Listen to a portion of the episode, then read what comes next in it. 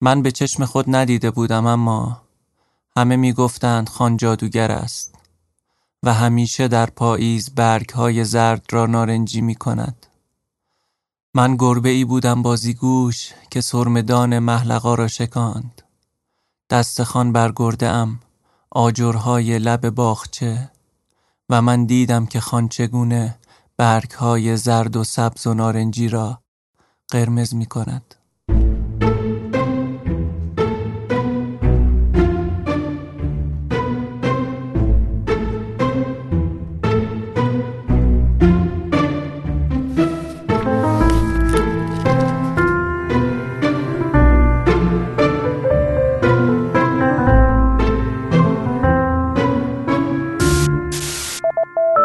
رادیو خان.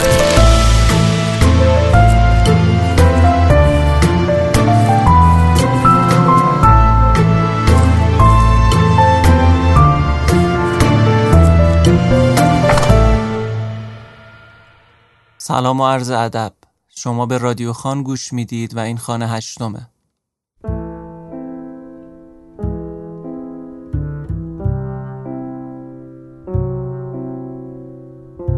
هفت خان را زاد سرو مرو. آن که از پیشین نیاکان تا پسین فرزند رستم را به خاطر داشت وانچه می جستی از او زین زمره حاضر داشت. یا به قولی ماخ سالار آن گرامی مرد آن حریوه خوب و پاکاین روایت کرد. خان هشتم را من روایت می کنم اکنون. من که نامم ماس. آری خان هشتم را ماس. راوی توسی روایت می کند اینک. من همیشه نقل خود را با سند همراه می گویم تا که دیگر خردلی هم در دلی باقی نماند شک. همچنان می رفت و می آمد همچنان می گفت و می گفت و قدم می زد گاه می استاد و به سوی چشم می قراند چوب دستش را تکان می داد قصه است این قصه آری قصه درد است.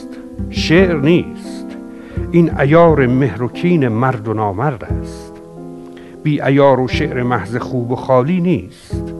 هیچ همچون پوچ عالی نیست. این گلیم تیر بختی هاست. خیس خون داغ سهراب و سیاوش ها روکش تابوت تختی هاست. همراهان عزیز رادیو خان ممنون که ما رو میشنوید. ما رو با نظرات و نقد هاتون دلگرم می‌کنید و در شبکه های اجتماعی ما رو دنبال می‌کنید. رادیو خان یه پادکست تعاملیه که تنها با حضور و تعامل با شماست که معنی داره. همراه ما بمونید ما رو به دوستانتون معرفی کنید و داستانهاتون رو برای ما بفرستید. این اپیزود که دو داستان داره برای کودکان و گروه های حساس مناسب نیست. پیشنهاد می‌کنم اگه کودکی پیشتون هست یا گوش دادن این اپیزود رو به تاخیر بندازید یا سعی کنید تنها گوش بدید.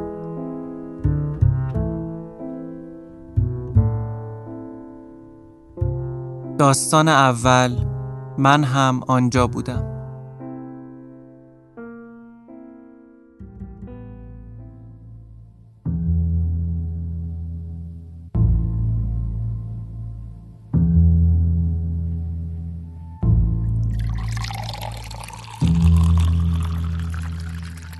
ممنونم آقا. چی؟ خب قضیه مال 25 سال پیشه. اون موقع جوان 22 ساله بودم. خیلی دلم می‌خواست بگم قضیه مال 25 سال پیشه و چیز زیادی ازش یادم نمونده. ولی مگه میشه یادم بره آقا؟ من 25 ساله که دارم کابوسش رو می‌بینم. 25 ساله توی بیداری دارم کابوسش رو می‌بینم. از کجا همدیگر رو میشناختیم؟ خب من سیامک رو از حوالی سال هفتاد میشناختم. من 16 17 سالم بود و سیامکم اون موقع شاگرد مغازه آقا حمیدی بود. آقا حمیدی نمایشگاه داشت و همیشه هم از حاج آقا التماس دعا داشت. نمایشگاهش دم راه مدرسه ما بود. منم با رفیقام از اون سمت گاهی می‌رفتیم ماشینای نمایشگاه و دید می‌زدیم. آقا حمیدی هم سر آشنایی با حاج آقا اجازه می‌داد بریم ببینیم ماشیناشو. همونجا بود که با سیامک آشنا شدم. خیلی بچه با مرامی بود. خیلی آقا. خیلی. آقا میشه چشمندمو بردارم؟ باشه آقا ببخشید. چشم چشم.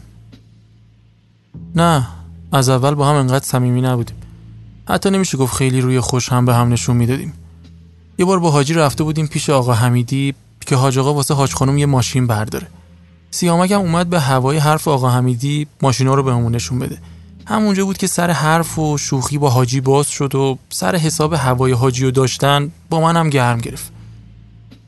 کم کم سلام علیک بین راهیمون کشید به هیئت و فوتبال و استادیوم رفتن و دیگه جدی جدی رفیق شدیم. بعدش هم منو با خودش باشگاه برد. سیامک ورزشکار بود. خیلی سال بود می‌رفت باشگاه. یه مدت زورخونه بدنم که اومدن بالاتر باشگاه بدنسازی می‌رفت. تازه در اومده بود اون سالا. ولی دقیقا یادمه. یادمه که سر چی بود که یهو رفیق جونجونی هم شدیم. یه جور معامله و مرام نانوشته بود. 18 سالگی من عاشق دختر آقا حمیدی شدم. راستش همه اون ماشین دیدن و آشنابازی ها با سیامک بیشتر به امید دیدن مهناز دختر آقا حمیدی بود. مهناز دو سال از من کوچیکتر بود. یه دختر کوچولو موچولو یه مو قرمز که هر موقع تو مغازه باباش میدیدمش اون صدای خنده های شیرینش و دوتا دونه تار موی سرخش میومد میشست رو گونه های من. انگار هنناق می‌گرفتم. قرمز می‌شدم و دستام یخ می‌کرد. ته همه جمله هم گم و گور می‌شد و خودم هم ترجیح می‌دادم فرار کنم. خیلی طول کشید تا تونستم بهش بگم. بالاخره خطری بود. هر دوتامون تو محل شناس بودیم. مجبور شدیم اولین قرارمون رو بذاریم اون کله شهر. من با اتوبوس رفتم و اونم به بهونه کلاس تقویتی با تاکسی خطی خودش رسوند. آقا می‌دونم اینجا جاش نیست. ولی من مهنازو خیلی دوست داشتم آقا. بعد از 26 7 سال هنوز وقتی ازش میگم دستام یخ می‌کنه آقا. دست بزنین به دستام. دست بزنین آقا. دیدین؟ چشم آقا کوتاش می‌کنم. سرتون رو درد نیارم. نشد که به هم برسیم. قرار چهارم پنجم بود که پلیس ما رو گرفت و هرچی التماس کردیم راضی نشدن ولمون کنن. اون موقع که موبایل نبود وگرنه می‌دونم حتما سیامک به دادم می‌رسید. خیلی افتضاح شد آقا. زنگ زدن حاج آقا. البته منم خریت کردم. اولش وقتی مامور فامیلی دید پرسید تو پسر حاج آقایی؟ منم سر کله خری گفتم نه فقط فامیلی شبیه. آخ وقتی حاجی فهمید قیامت شد. ما رو با یه تلفن در ورد. اونش که طبیعیه ولی دمار از روزگارمون در آورد اول یه دعوای اساسی با آقا حمیدی رو انداخت که دختر تو جمع کن و ما نون و نمک رو خورده بودیم و بعدش هم که حاج خانم حاج آقا رو راضی کرد که بابا اینا همدیگه رو دوست دارن و جوونن و کی بهتر از آقا حمیدی و دخترش؟ کار رسید به در آوردن استعلام خانواده آقا حمیدی و اخ اخ داستان اعدام پسر بزرگش چهار سال قبل از آشنایی من با مهناز. حاج آقا از خرش تو نیومد پایین که نیومد. خب منم نیومدم. بنا رو گذاشتم به ناسازگاری. البته می‌دونستم زورم به حاجی نمی‌رسه. معلوم بود که نمی‌رسه. واسه همین کوتاه نیومدم. نیومدم آقا. اگه باز تکرار می‌شد بازم نمیومدم آقا. ولی مهناز اومد. بعد از دیپلم زن پسردایی شد و از ایران رفت. بعدتر فهمیدم اصلا خود حاجی کمکشون کرده پاسپورت بگیرن و بی درد سر برن. کسی به جز حاجی هم نمی‌تونست کمکشون کنه. حتی خود رئیس جمهورم. گفتم من کوتاه نیومدم آقا. امشی ریختم تو آب و سرچراغی همه رو خوردم. رفتم توی اتاق و در رو از تو قفل کردم. اما سیامک. بیخبر سر صبح اومده بود دنبالم که بریم کله پزی. شستش خبردار شده بود و گوشی داده بود دست حاج خانوم و منو رسوندم بیمارستان. که ای کاش گذاشته بودن خواب به خواب برم. که نشه این کابوس زهر ماری. که نشه اون روزای شوم. من سیامک و مثل داداشم دوست داشتم آقا. بعد از اون بود که دیگه حاج آقا و حاج خانوم بی خورده برده مثل چشاشون به سیامک اعتماد داشتن. شده بود امینشون. دیگه سیامک عین پسرشون تو خونه رفت و اومد داشت. تازه وقتی وضعیت ملاحظات کاری و حاجی و اومد و شد و اون همه محافظ و مقام و وزیر و وکیل و خبر داشته باشین می‌فهمید چقدر باید سیامک آدم مطمئنی بوده باشه براشون. حتی محضا هم براش من و سیامک فرقی با هم نداشتیم. دوتامون رو مثل داداش می‌دید. این همه مقدمه رو گفتم تا دستتون بیاد چرا از همون اول حاج آقا اینقدر به سیامک اعتماد داشت و چی شد که ما شدیم چشم هم؟ نمایشگاه سیامک؟ آها اصلا سر همون داستان بود که حاج آقا دست سیامک رو گرفت که از آقا حمیدی جدا بشه. حاج آقا براش یه سری حواله جور کرد و سرقفلی یه مغازه مصادره ای رو از بنیاد براش گرفت. یه جوری انگار براش مفت در اومد مغازه. ولی سیامک کاربلد بود آقا حرفه‌ای بود. بالاخره این همه سال پیش آقا حمیدی کار کرده بود. اون موقع سیامک 25 6 سالش بود فکر کنم. یه پدر پیر داشت و یه برادر کوچیکتر. بعضشون بد نبود ولی سیامک بهترش کرد. کارش خیلی گرفت. کم کم حتی جای آقا حمیدی رو توی بازار گرفته بود. هر ماشینی که نمی آورد. بنز راست کارش بود آقا. بنز سفید عروسک. بنز سفید 230 اون بنز لعنتی.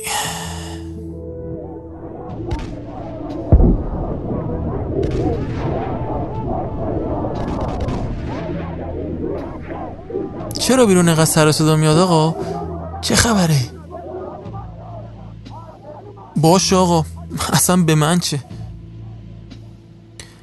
گفتم بنز آره اون بنز سفید اون ماشینای پر زرق و برق.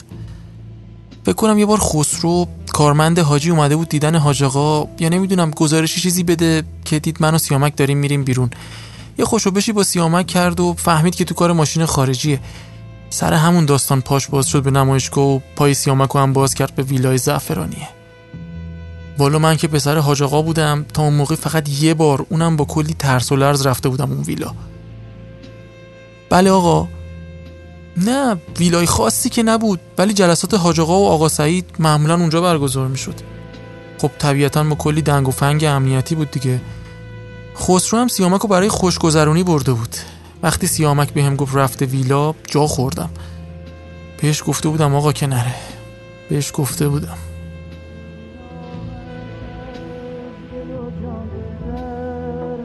این صدای آهنگی آقا. فکر کنم سال آخر بود که یه روز سیامک زنگ در خونمون رو زد. حالش خراب بود. گفت محسن خودتو برسون. فکر کردم طوری شده. با لباس تو خونه ای دویدم بیرون. سالم بود ولی انگار همه کشتیهاش غرق که نه انگار منهدم شده بودن. تا حالا اینجوری ندیده بودمش. با همون بین سفیده اومده بود. رفتیم نشستیم توی ماشین. هیچی نگفت. رون تا خارج شهر. هر چی بهش اصرار کردم هیچی نگفت.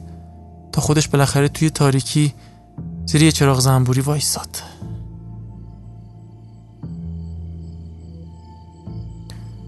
گفتم لام از بگو چت شده. چرا همچین می‌کنی؟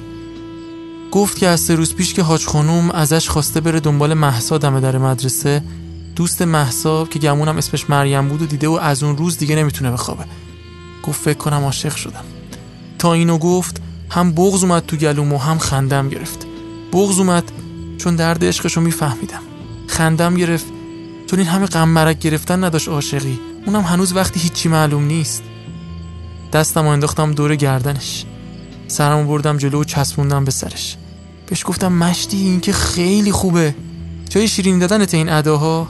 بعد دوتامون زدیم زیر خنده. بهش گفتم بذاری نوا رو بذارم تو ضبط این عروسک گوش بدی. خیلی خوبه مناسب حالته. افتخاری خونده ترکونده سیاه.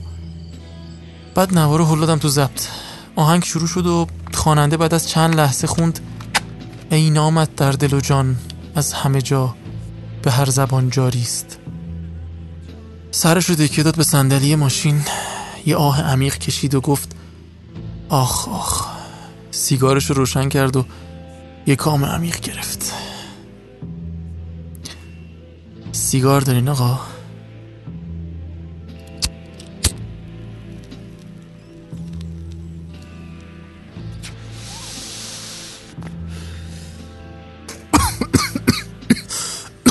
آقا خوبم. خوبم.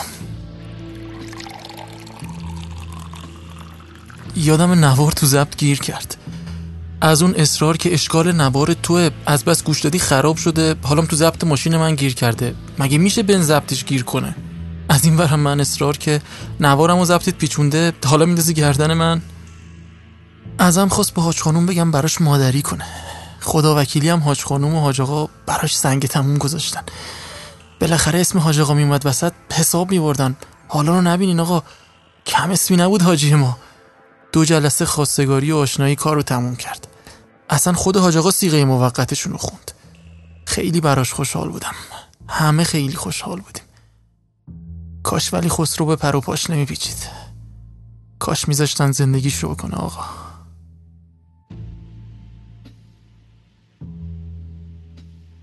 نمی‌دونم خسرو با حاجی صحبت کرده بود و هماهنگی در کار بود یا نه.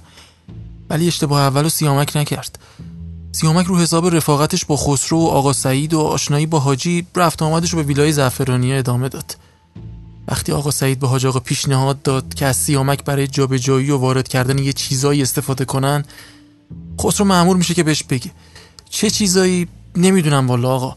ولی با این همه سر و صدا بعد از این همه سال حکما میشه حد زد دیگه. ولی ولی سیامک قبول نکرد آقا. سیامک قبول نکرد. گفت حاج آقا حق پدری داره به گردنش ولی قاطی این داستانا نکننش. معلومه از قانون نمیترسید. قانون خود حاج آقا بود. سیامک تازه می‌خواست زندگی کنه. دو ماه دیگه عروسیش بود. اضافه نمی‌خواست. فقط یه زندگی آروم می‌خواست. ولی بعدش اشتباه دوم و سیامک کرد. یکی نیست بهش بگی آخه مرد حسابی. باشه. تو رفتی تو اون ویلا یه چیزایی دیدی. یه چیزایی هم شنیدی. باشه تو یه پیشنهادی از یه رفیق و یه آشنا بهت شد که ته دل هر آدمی خالی می‌کرد. کم پیشنهادی هم نیست. وقتی خود داروغه و پاسبون شهر بهت پیشنهاد همکاری تو کسافت کاریشونو بدن. باشه ولی نشین جلو هر کس و ناکسی اینو تعریف کن. تو که شنیدی و دیدی با چش خودت که چه کارایی از دستشون برمیاد. چرا فکر می‌کنی به گوششون نمی‌رسه؟ من می‌دونستم سیامک به یکی دو نفر یه چیزایی از ماجرای آبان 74 تو اصفهان گفته. معلوم بود از ویلا شنیده. حتی به خودشم گفتم آقا به خدا گفتم سیامک بکش بیرون خودتو از این وسط. از اون طرف حاج آقا وقتی بهش گفتن یه حرفا و خبرایی درس پیدا کرده بیرون کارد می‌زدی خونش در نمیومد یه هفته همه رو به خط کرد که ته لو رفتن داستانا رو در بیاره. همه رو به سلابه کشید روحش خبر نداشت که ممکنه خبر از سیامک درس کرده باشه. وقتی آقا سعید مطمئنش کرد که خبر از ویلا درس کرده برای اطمینان و اینکه به آقا سعید ثابت کنه در مورد سیامک اشتباه می‌کنه قرار شد سیامک رو امتحان کنن. قرار شد حاج خانوم بهش یه خبر ساختگی بده در مورد اینکه حاج آقا دنبال ده 15 تا ماشین سنگین میگرده که باهاش یه سری بار بدون مجوز رو ببرن سمت کویت سیامک هم ناخواسته خبر رو رسوند به مجید کاشفی که ماشین سنگین داشت.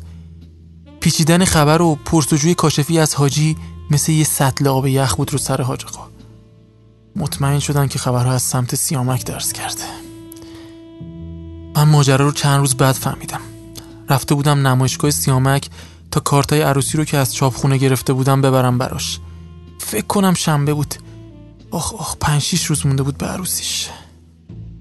دیدم رنگش مثل گچ سفید شده. گفت که حاج آقا و آقا سعید اونجا بودن. چیزی که معمولا علنی اتفاق نمیافتاد. می‌گفت بهش یه دستی زدن و فهمیدن که بعد از قبول نکردن پیشنهادشون یه حرفایی زده یه جایی. می‌گفت تهدیدش کردن.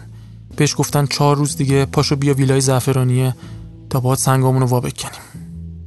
من بهش گفتم نرو سیامک بهش گفتم دست مریمو بگیر و برو. خودتو گم و گور کن. ولی راست می‌گفت. کجا بره؟ از دست این آدما کجا می‌تونه در بره؟ از ایران خارجم بشه؟ مگه در امانه؟ می‌گفت حاج آقا مثل پدرمه. تو رفیقمی محسا مثل خواهرمه امیر حسین ابراهیم مثل داداشا من. میبخشتم حاج آقا. پاشو تکون می‌داد و با خودکاری توی دستش روی ریتم خاصی به میز ضربه می‌زد. می‌گفت میرم همه چی رو حل می‌کنم.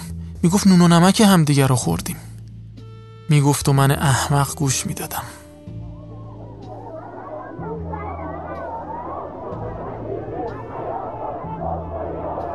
عرق سعد رو پیشونیش نشسته بود. براش از بستنی فروشی کنار نمایشگاه یه آب هویج گرفتم و بهش دلداری دادم که بابا این یه کدورته. بالاخره حاج آقا تو رو امین خودش می‌دونسته. ولی نگران نباش من با حاجی صحبت می‌کنم. نترس ایشالله همه چی درست میشه. با حاجی صحبت کردم.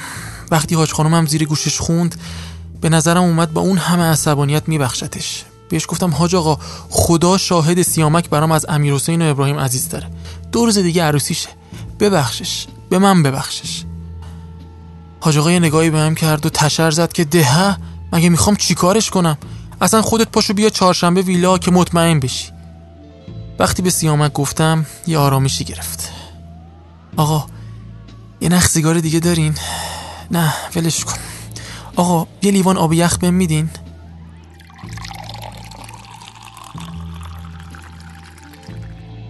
نه یخ. می‌خوام یخش رو بذارم رو سرم. چهارشنبه عصر بود. رفتم دم خونه دنبالش. کت و شلوار دامادی فرداش رو پوشیده بود. ست کارت عروسی برداشت گذاشت توی جیبش. خیلی سر حال بود. گفت بن سفیده رو میارم می‌خوام شب بذارمش دم مغازه رفعتی برا فردا گل بزنه. بهش گفتم چرا حالا کت دامادی تو پوشیدی؟ گفت می‌خوام حاج آقا ببینه. شاید بیشتر دلش به رحم بیاد. رسیدیم دم ویلا. ماشین رو بردیم تو. به نسبت همیشه شلوغتر بود. دوتا از بچه ها طبقه اول بودن و گفتم برین پایین آقا اونجان. رفتیم پایین. دو سه نفر تو استخر بودن. خسرو و آقا سعید بیرون وایستاده بودن. خیلی طول نکشید. حاج آقا نبود. آقا سعید بود که اونم خیلی عبوس و ناراحت بود. سیامک شروع کرد احوال پرسی کردن و چاخان آقا سعید و خسرو رو کردن. به روی خودشون نیاوردن تا اینکه سیامک کارتا رو از جیبش در ورد و داد با آقا سعید.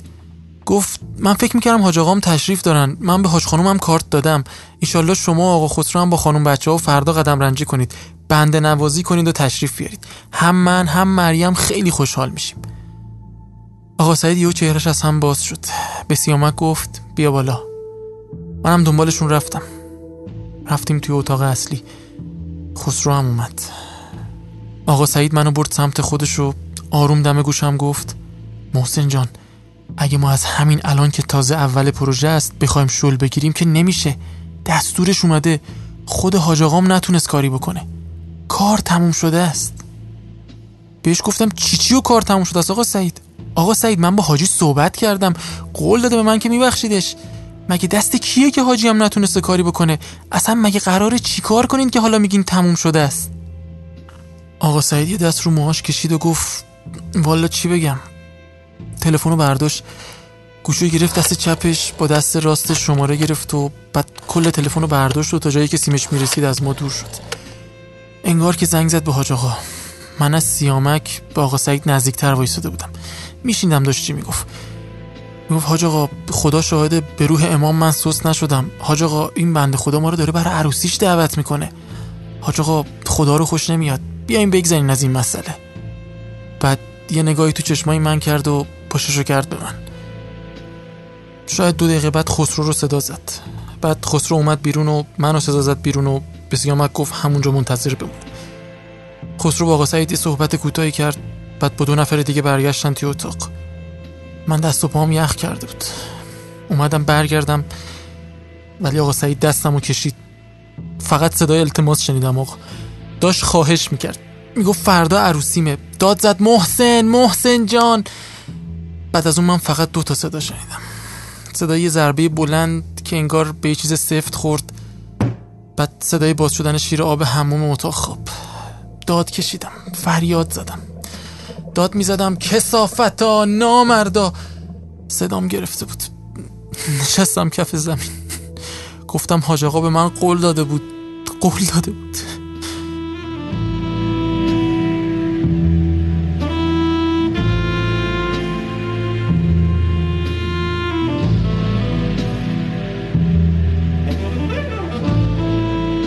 یه ساعت بعد جنازه سیامکو که توی پلاستیک بزرگ پیچیده بودن و غرق خون بود انداختم پشت بنز سفید خودش. خسرو نشست پشت فرمون. به من گفت بشین. یخ کرده بودم. نشستم. ماشین رو روند به سمت خارج شهر زیر یه پل خلوت پیاده شد و گفت بیا پایین. ترسیده بودم نکنه بخوان سر منم بلایی بیارن. ولی ترسم بی خود بود. گفت سر جنازه رو بگیریم بنزیمش زیر پایه پل. گفت بقیهش دیگه با بچه هست. نشستیم تو ماشین. ده کیلومتر جلوتر زد بغل. یه ون جلومون پارک کرد. خسرو بهم اشاره کرد که دو تا پیچ جلوتر یه دره هست. میری اونجا ماشین رو می‌بری لبه دره دنده رو خلاص می‌کنی و پیاده میشی. بعدش ماشین رو هل میدی پایین. یه روب دیگه با همین ون میایم دنبالت. گفت یه حاج آقا اینطور هم کرده. نمی‌دونم چرا. ولی گوش دادم به حرفش. ترس همه وجودم رو گرفته بود آقا. رفتم همون جایی که گفته بود. نشستم پشت فرمون ناخداگاه آفتابگیر سمت راننده رو دادم پایین و عکس مریم و پشت آفتابگیر دیدم. بغزم ترکید. بعد از اون فریادایی که توی ویلا زده بودم این اولین صدایی بود که از خودم میشنیدم. محکم کوبیدم رو فرمون ضبط صدا داد آقا. شروع کرد به خوندن. خوب یادمه چی می‌خوند. از همون جایی که گیر کرده بود ادامه داد. چگونه فریادت نزنم؟ چرا دم از یادت نزنم آقا هنوز خون سیامک رو دستم آقا. دراج تنهایی اگر زمین ویران شود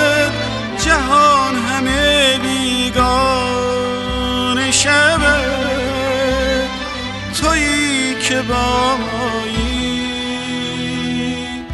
ای نامت از دل و جان در همه جا به هر زبان جاری عطر پاک نفست سبز و رها از آسمان جاری. نور یادت همه شب در دل ما چو کهکشان جاری.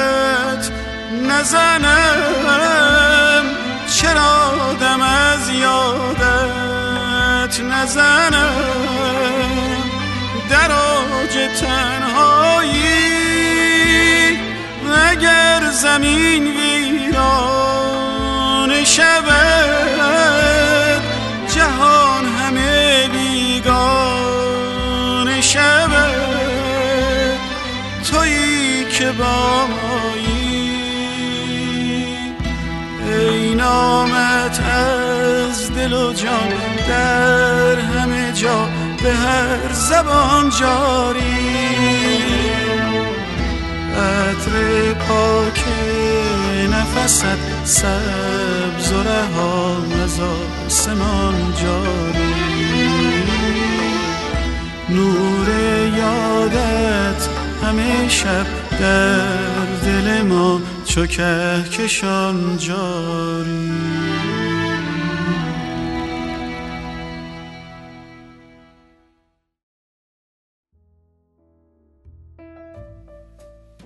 داستان من همانجا بودم رو شنیدید که داستان منتشر نشده ای از یکی از مخاطبین رادیوخانه که بنا به درخواست خودشون بدون نام روایت شد.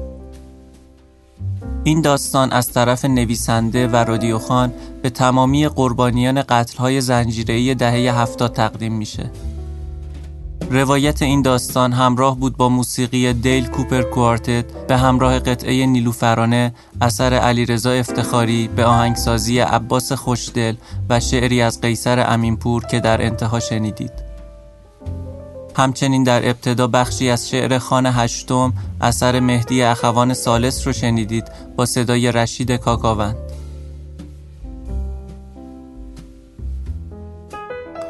داستان دوم آواز گوسفندها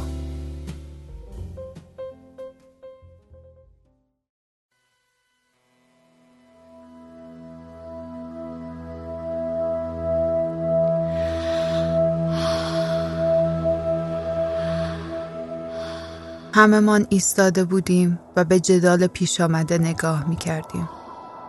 بزرگ و کوچک، زن و مرد، قصد از کاری که قبل از طلوع آفتاب شروع شده و حالا دم غروب جانی به تنمان نگذاشته بود. ابوالفضل روی خرش شق و نشسته بود و سه تفنگچی خان روبرویش. پشت ابوالفضل پرتگاه بود و یک طرفش ما ایستاده بودیم و سمت دیگرش جاده خاکی بود که برای رسیدن به آن باید از صد سه تفنگچی خان میگذشت.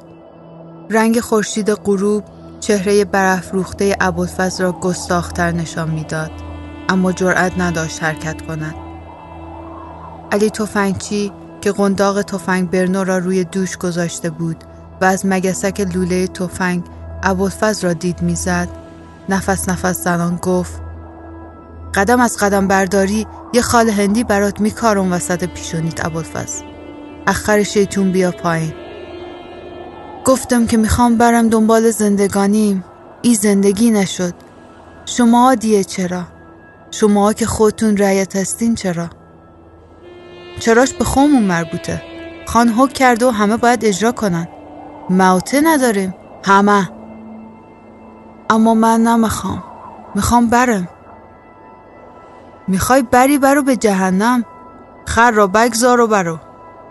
ابوالفضل پوزخندی زد و گفت بدون خر این همه راه از پامان را که گرفتید دست از سر خرامان بر نمیدارید؟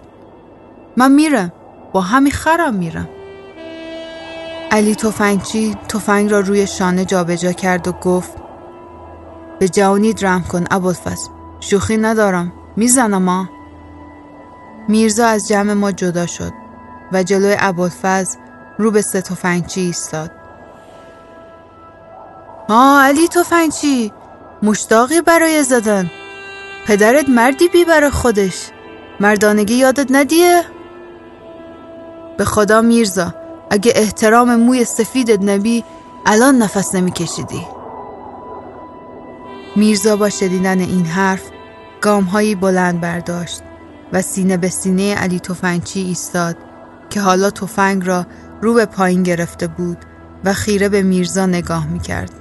میرزا گفت حالا بیا و فکر کن که این موها تو آسیاب سفید شده.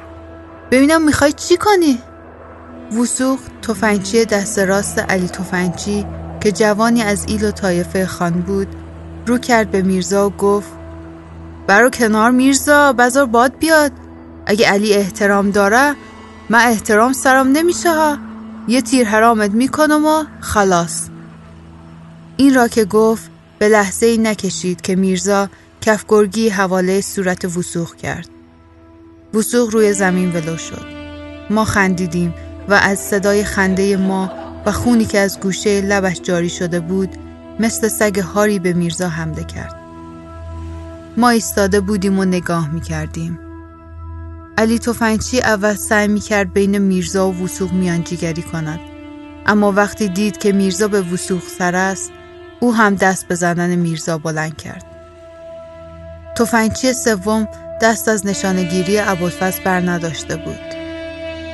میرزا حالا روی زمین در خاک و خون میغلطید و علی و وسوق با لگت سر و بدنش را میتاراندند تا اینکه میرزا بی حال روی زمین افتاد. هر دو نفس زنان برگشتند و دوباره روبروی ابوالفضل ایستادند و نشانه رفتند به او. از میان جمعیت کسی فریاد زد خان و سواراش دارن میان کوتا بیا ابوالفضل. همه پشت سر خود را نگاه کردیم. خان مثل همیشه سوار بر اسب سفید بین دو تفنگچی مخصوصش یورتمه میآمد به سمت ما. کسی دیگر حرفی نزد. تا خان نزدیکتر شد به جمعیت که رسید دهنه اسب را کشید نگاهی به تن آشولاش میرزا انداخت که بی حرکت و تاغباز روی زمین افتاده بود با صدای نخرشیدش گفت ها علی توفنچی چیه؟ معرکه کردی؟ علی توفنچی همانطور که نشانه رفته بود گفت نخان بزرگ آمدم معرکه را تمام کنم معرکه ابوالفضل را خان نگاهی به ابوالفضل کرد و انگشت اشارهش را زیر سیبیل های پهنش کشید و گفت ها ابوالفضل یونجت زیادی کرده؟ نخان دلم حوث رفتن کرده می‌خوام برم ای ولایت درد و بدبختی ولایت درد و بدبختی؟ به کجا؟ هر جا بری آسمو همین رنگه همین لغمنانی که گیرتان میاد بخورید و خدا را شکر کنید ابوالفضل پوسخندی زد و گفت لغمنان لغمنانم ارزانی خودتون. من فقط می‌خوام برم. همی علی توفنگچی فریاد زد. بهش گفتم مخواد بره بره. ولی بیخر خر. ول کنم و سوار توشم. خودت بهتر مینی که فاصله ای خراب شده تا اولی آبادی فرسخ ها روزا راهه. کوه و کمر جان نمی‌ذاره برا آدم. کوه و کمر که خر لازم نداره. بزار و گورتو گم کن. خر مال خودمه. میرم. با همی خرم میرم. دو پاشنه پایش را به پهلوی خر زد و افسارش را محکمتر به دست گرفت و مستقیم به سمت ستوفنگچی یورت رفت. از صدای شلیک تفنگ علی خریستاد صدای قارقار کلاخها در هم آمیخت و پروازشان بالای سرمان هوا را تیره و تار کرد. پیرترها زیر لب ذکر می گفتند و زنها رو برگردانده بودند. ابوالفضل دهنه خر را کشیده بود و همانطور شق نشسته بود. نمی‌دانستیم که تیر به خطا رفته است یا به تن ابوالفضل. چند لحظه گذشت و ابوالفضل خمید و از روی خر افتاد زمین. چند نفری از جمع جدا شدند و به سمتش رفتند. آخرین لحظه ای که چهره ابوالفضل را دیدیم از گوشه لبش خون جاری شده بود. بعدا فهمیدیم که گلوله درست وسط سینهش نشسته. ما هم ایستاده بودیم و نگاه می‌کردیم. خان فریاد زد بکشید عقب حرام لغمه ها بکشید عقب. کسی حق نداره دست بش بزنه. و همان چند نفری که برای کمک رفته بودند به عقب برگشتند. توفنگچی های مخصوص خان جلدی ابوالفضل را داخل گونی پیچیدند. و روی اسب سوار کردند و بردند به رد خون روی خاک نگاه می کردیم. و پیش از این خان گفته بود هیچ کس حق ندارد با کمتر از ده گونی پر از محصولات زمین به خانه برگردد. با خودمان گفته بودیم ده گونی؟ از صبح تا غروب؟ مگه میشه؟ و خان بدون اینکه چنین سوالی را از زبان ما شنیده باشد ادامه داده بود. همی که گفتم هر کس خواست بمانه هر کس نخواست زن و بچه و خانه و بزار و گورش گم کنه. و رفته بودند قبل از این دهقانانی که تعدادشان به انگوش های دو دست هم نمی رسید و دیگر کسی نام و نشانی از آنها نمی‌دانست و نمی‌دانستیم که آیا آنهایی که رفتهاند رسیدند به دیار دیگر یا وسط راه تلف شدند یا وقت رفتن توفنچی های خان با تیری از پادرشان آورده بودند. با این حساب آنها را کوچ کرده هایی در وقت صحبت یاد می کردیم دربارهشان حرفا متفاوت بود. پیش روی خان که بودند همگی آنها را بزدل، ترسو، تنبل و چیزهای دیگر می نامیدند. اما به گوشه و کناری که میخزیدند با ترس و لرز زبان به تحسینشان میچرخاندند که زیر بار حرف زور نرفتند. حتی اگر مرده باشند برندن بهتر این زندگی سگیه که ما داریم. غیرت داشتن که مثل ما که عین خرام کار می‌کنیم نخواستن باشن.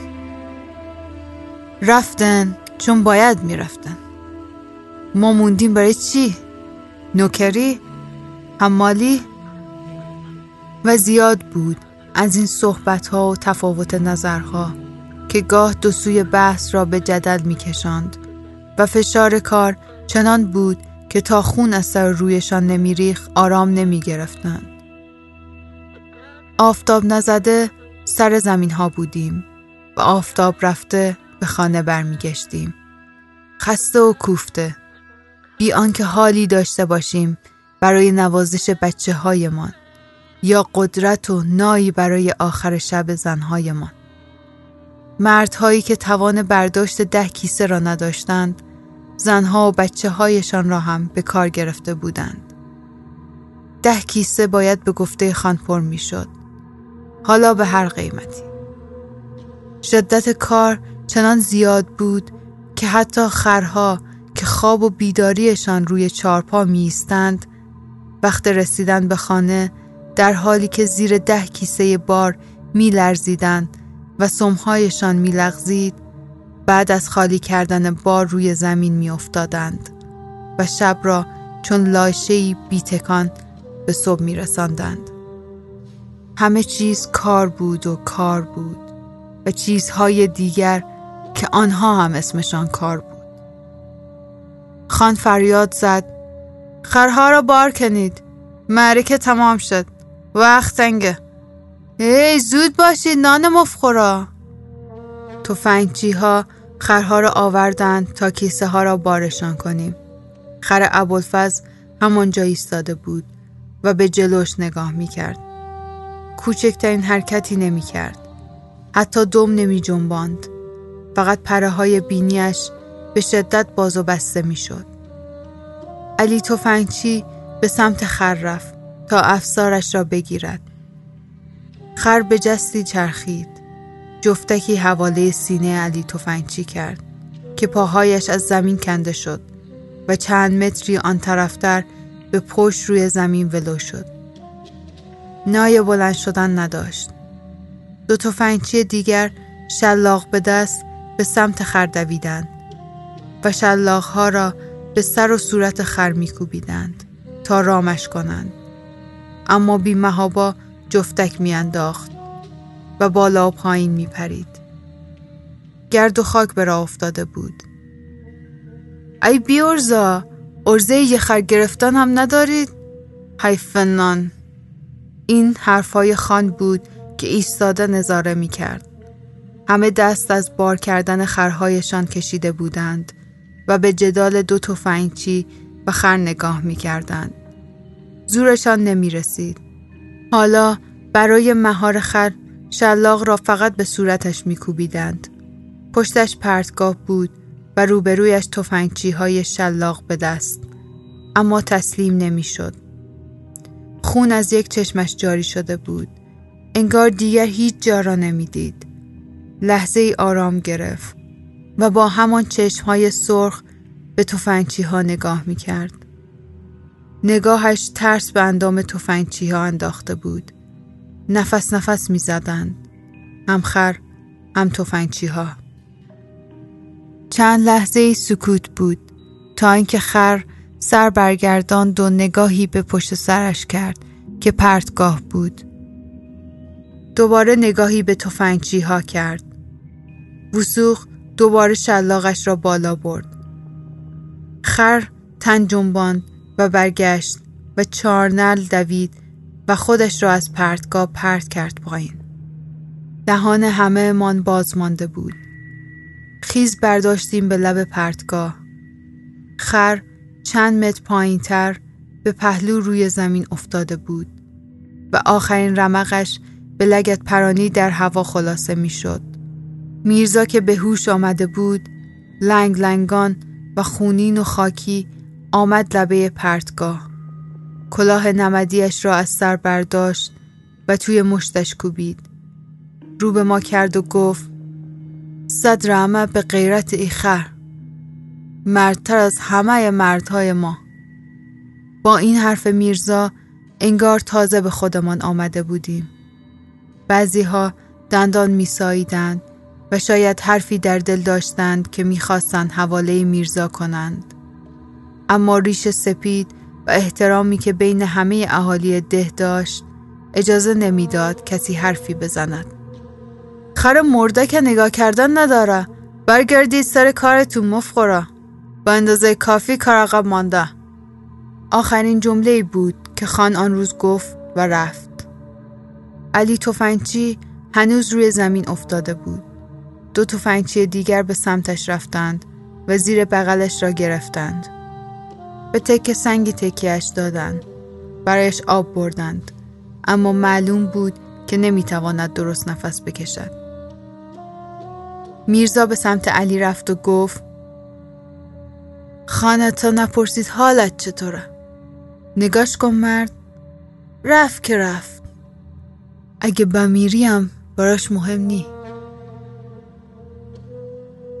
صدایش به لرزه در آمد و ادامه داد.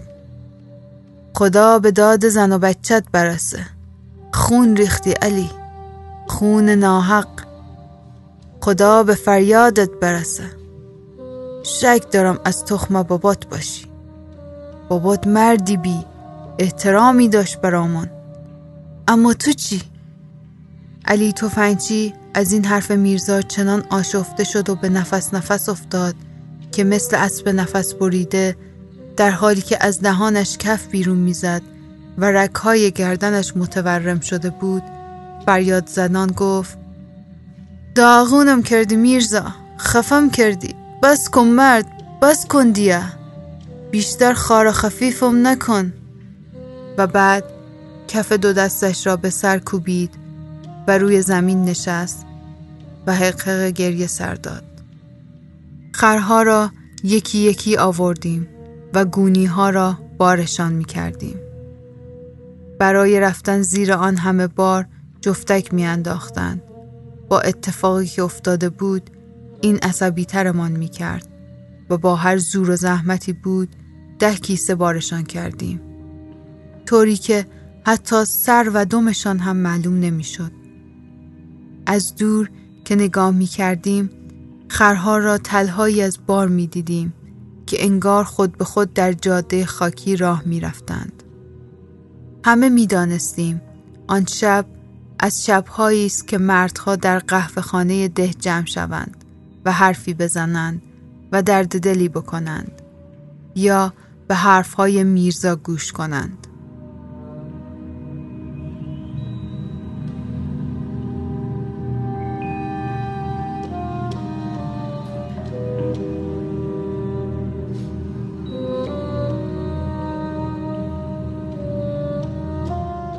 ما مردها بارها را که به مقصد رساندیم جمع شدیم در قهوه خانه.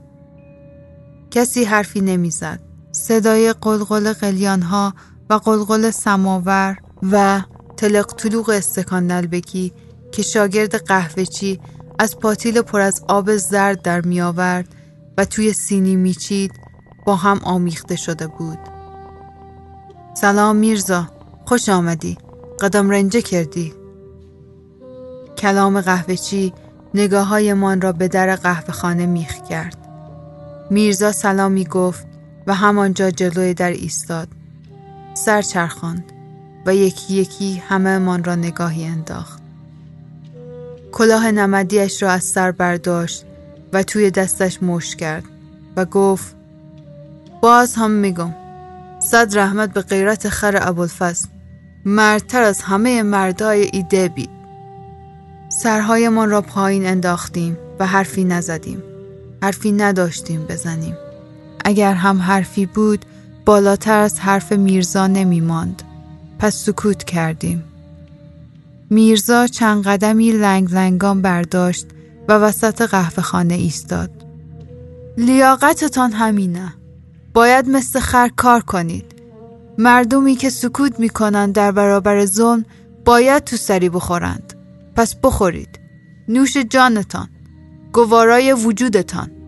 دریغ از یک کلام حرف که بعضی هاتان بزنید. دریغ از یه اربده که بکشید. دریغ از یه اعتراض که بکنید. خلایق هر چلایق توف. توفی به زمین انداخت و لنگ لنگان سمت تختی رفت. گیوه ها را از پا کند و تکیه داد به پشتی. شاگرد قهوهچی با اشاره سر قهوهچی چای گذاشت جلوی میرزا. قهوهچی گفت نفست حق میرزا اما چه کار کنه این جماعت بدبخت؟ تا فرسخانه جایی برای رفتن هست نه یه اداره دولتی برای شکایت. تازه اگه شکایت هم بکنیم دولت با خانه نه با ما. چند نفری حرف قهوه چی را تایید کردند. میرزا تنش را از پشتی جدا کرد و گردن کشید سمت قهوه چی و گفت گور پدر دولت شاید اصلا دولت نخواست کاری کنه. شاید به قول تو دولتم واخان باشه. خب ما چی؟ ما که نه با خانیم نه با دولت. بدبختی ما اینجاست که ما با خومونم نیستیم.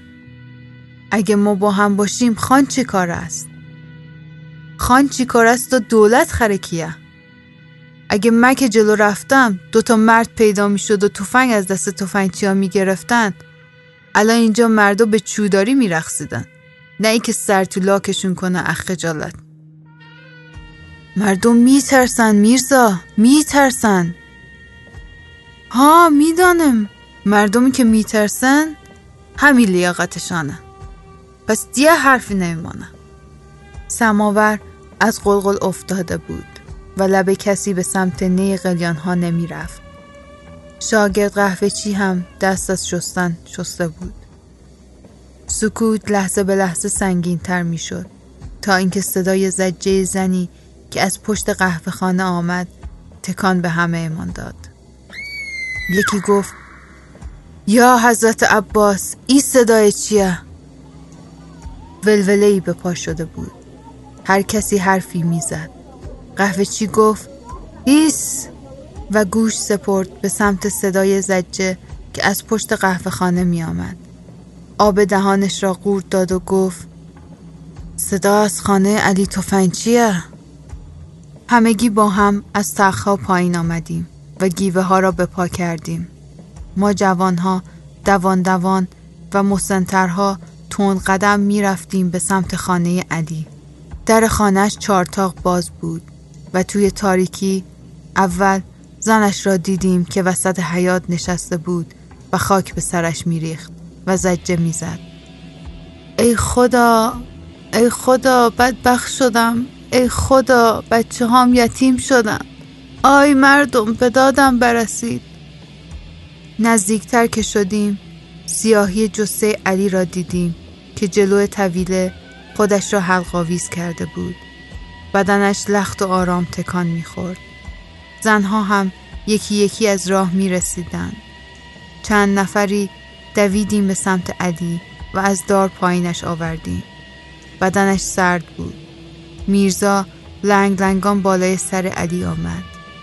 بغزش ترکید و روی زمین نشست. تمام حیات خانه پر از مردم ده شده بود زنها زن علی را دلداری می‌دادند و یکی دو نفری شانه هایش را می مالیدند. صدای زن علی هم حالا مثل خروس سرماخوردهی به گوشمان می رسید. صبح همه مردم ده جمع شده بودیم جلوی حمام ده که اینجور مواقع حکم قصال خانه را داشت. جسد کفن پیچ علی را توی تابوت گذاشتیم و بلند کردیم. میرزا جلوی تابوت اشد می گفت و گریه کنان می رفت. ما هم پشت سرش. به نزدیکی قبرستان که رسیدیم چند تفنگچی خان را دیدیم که سوار بر اسب چهار نل به سمتمان می آمدند. قدم من کنتر شده بود. تفنگچی ها جلومان به صف شدند. بسوخ که جلودارشان بود گفت چه خبر همه مردم ده جمع شدید؟ برید سر کارتون. میرزا که جلودار جمعیت عذا بود گفت خجالت بکش وسوخ. شرم کن مردم ازادارند وسوخ پوسخندی زد و گفت من شرم کنم میرزا. تو شرم کن که دیروز داشتی همین میت را زیر مشت و لگت میتاراندی. حالا جلودار کفن و دفنش شدی. من من مثل تو کینه به دل نمی‌گیرم.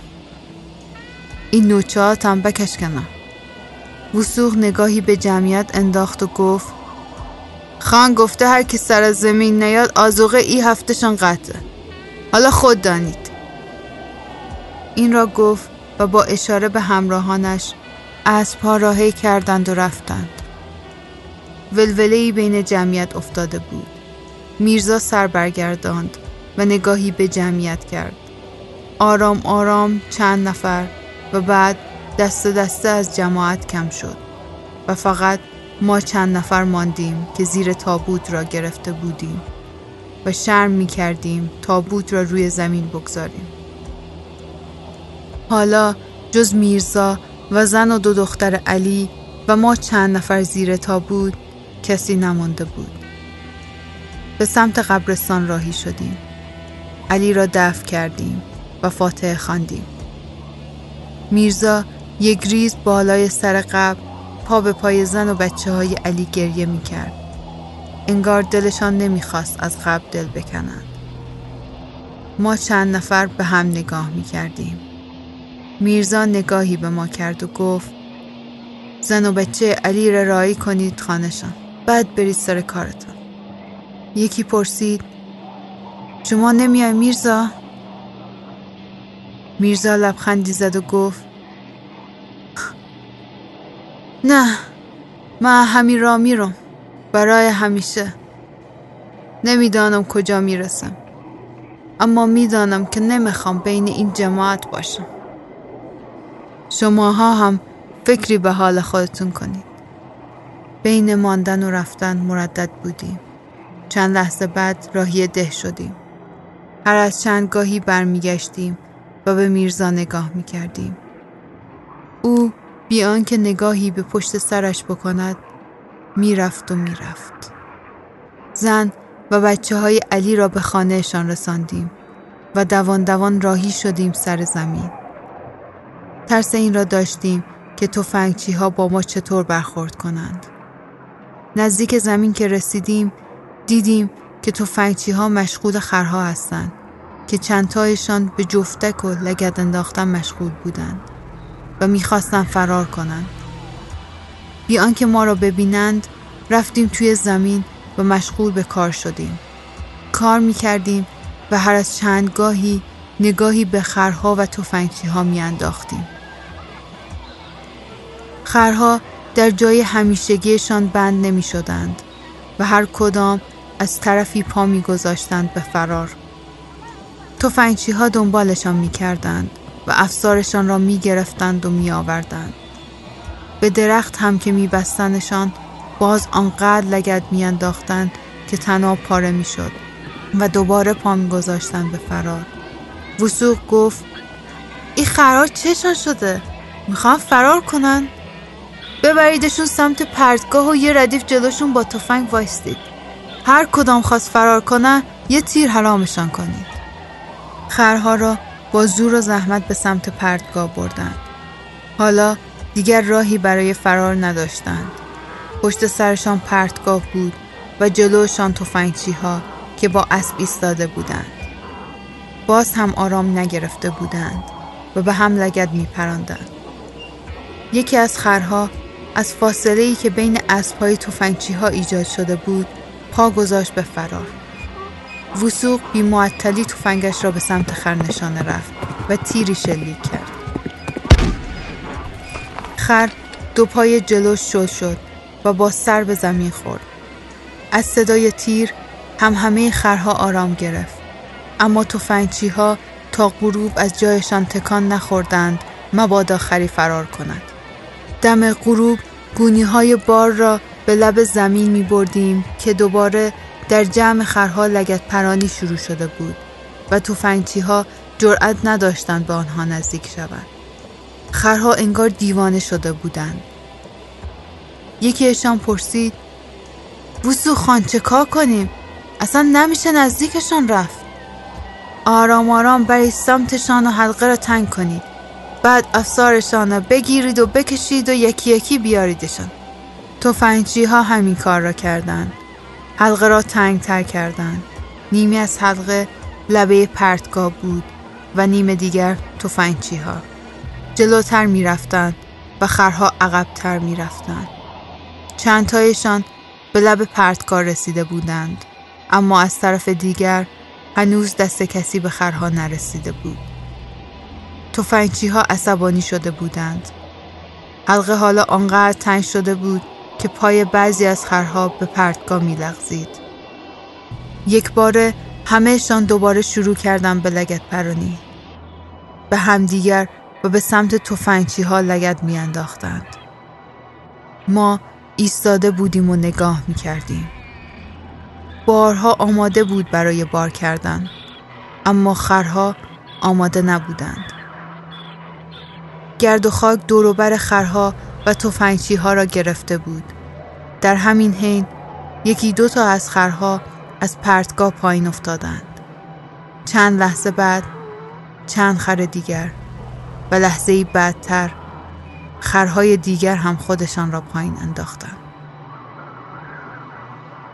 بوسوخ فشت را کشیده بود به توفنگچی ها. جلوتر که رفتیم دیدیم که پایین پرتگاه بعضی از خرها لنگ لنگان به سمت دشت چارنل می رفتند. پایین قتلگاه خونین چند خری که اول افتاده بودند صحنه دلخراشی از استخوانهای خرد و بیرون زده از پوستشان بود. خرهایی که زنده مانده بودند چهار نل به سمت دشت وسیعی می رفتن. ما ایستاده بودیم و نگاه می کردیم.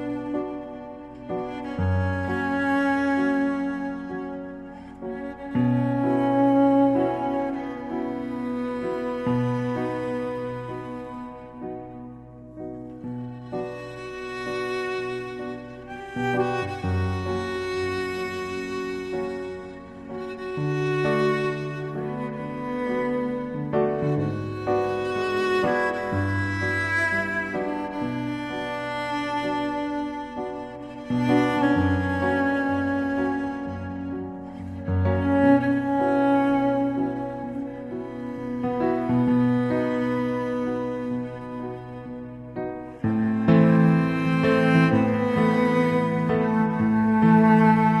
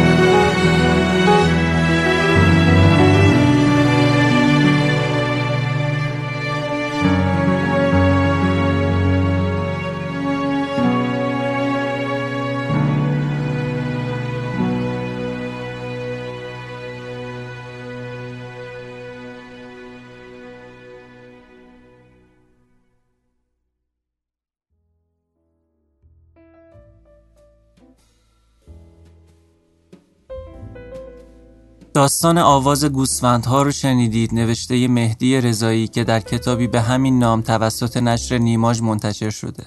این کتاب شامل نه داستان کوتاه جذاب و خوندنیه که توصیه می‌کنیم حتما این کتاب رو بخونید. همچنین قطعاتی رو شنیدید از گروه دیل کوپر کوارتت و در انتها هم آهنگی رو شنیدید از رامین جوادی.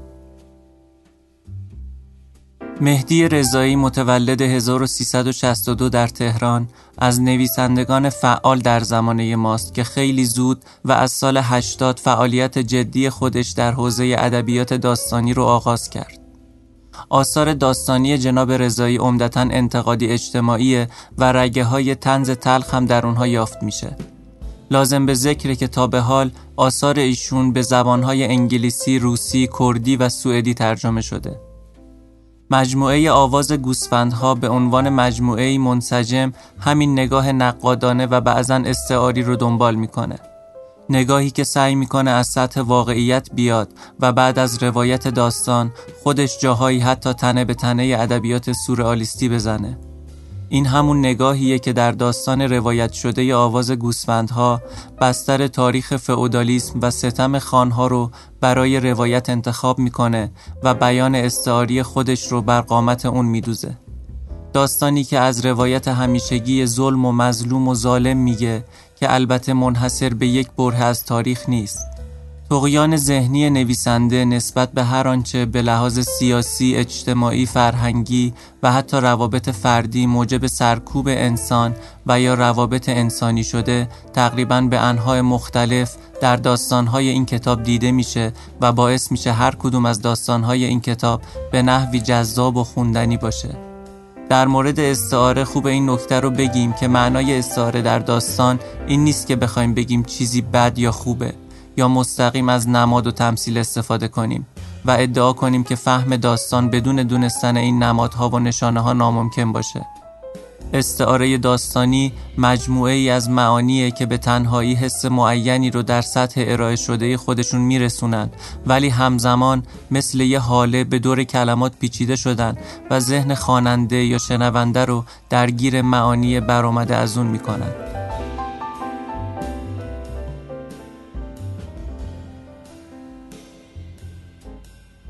شما می‌تونین داستانهای خودتون رو از طریق ایمیل پادکست به آدرس رادیوخان که در توضیحات پادکست اومده برای ما بفرستید. و همچنین می‌تونید نظراتتون در مورد پادکست و یا داستانهای پیشنهادیتون رو در قسمت کامنت پلتفرمی که با اون دارین پادکست رو گوش می‌دید برای ما بنویسید. ممنون میشیم اگه رادیو خان رو دوست دارید ما رو به دوستانتون معرفی کنید. ارادتمند رادیو خان.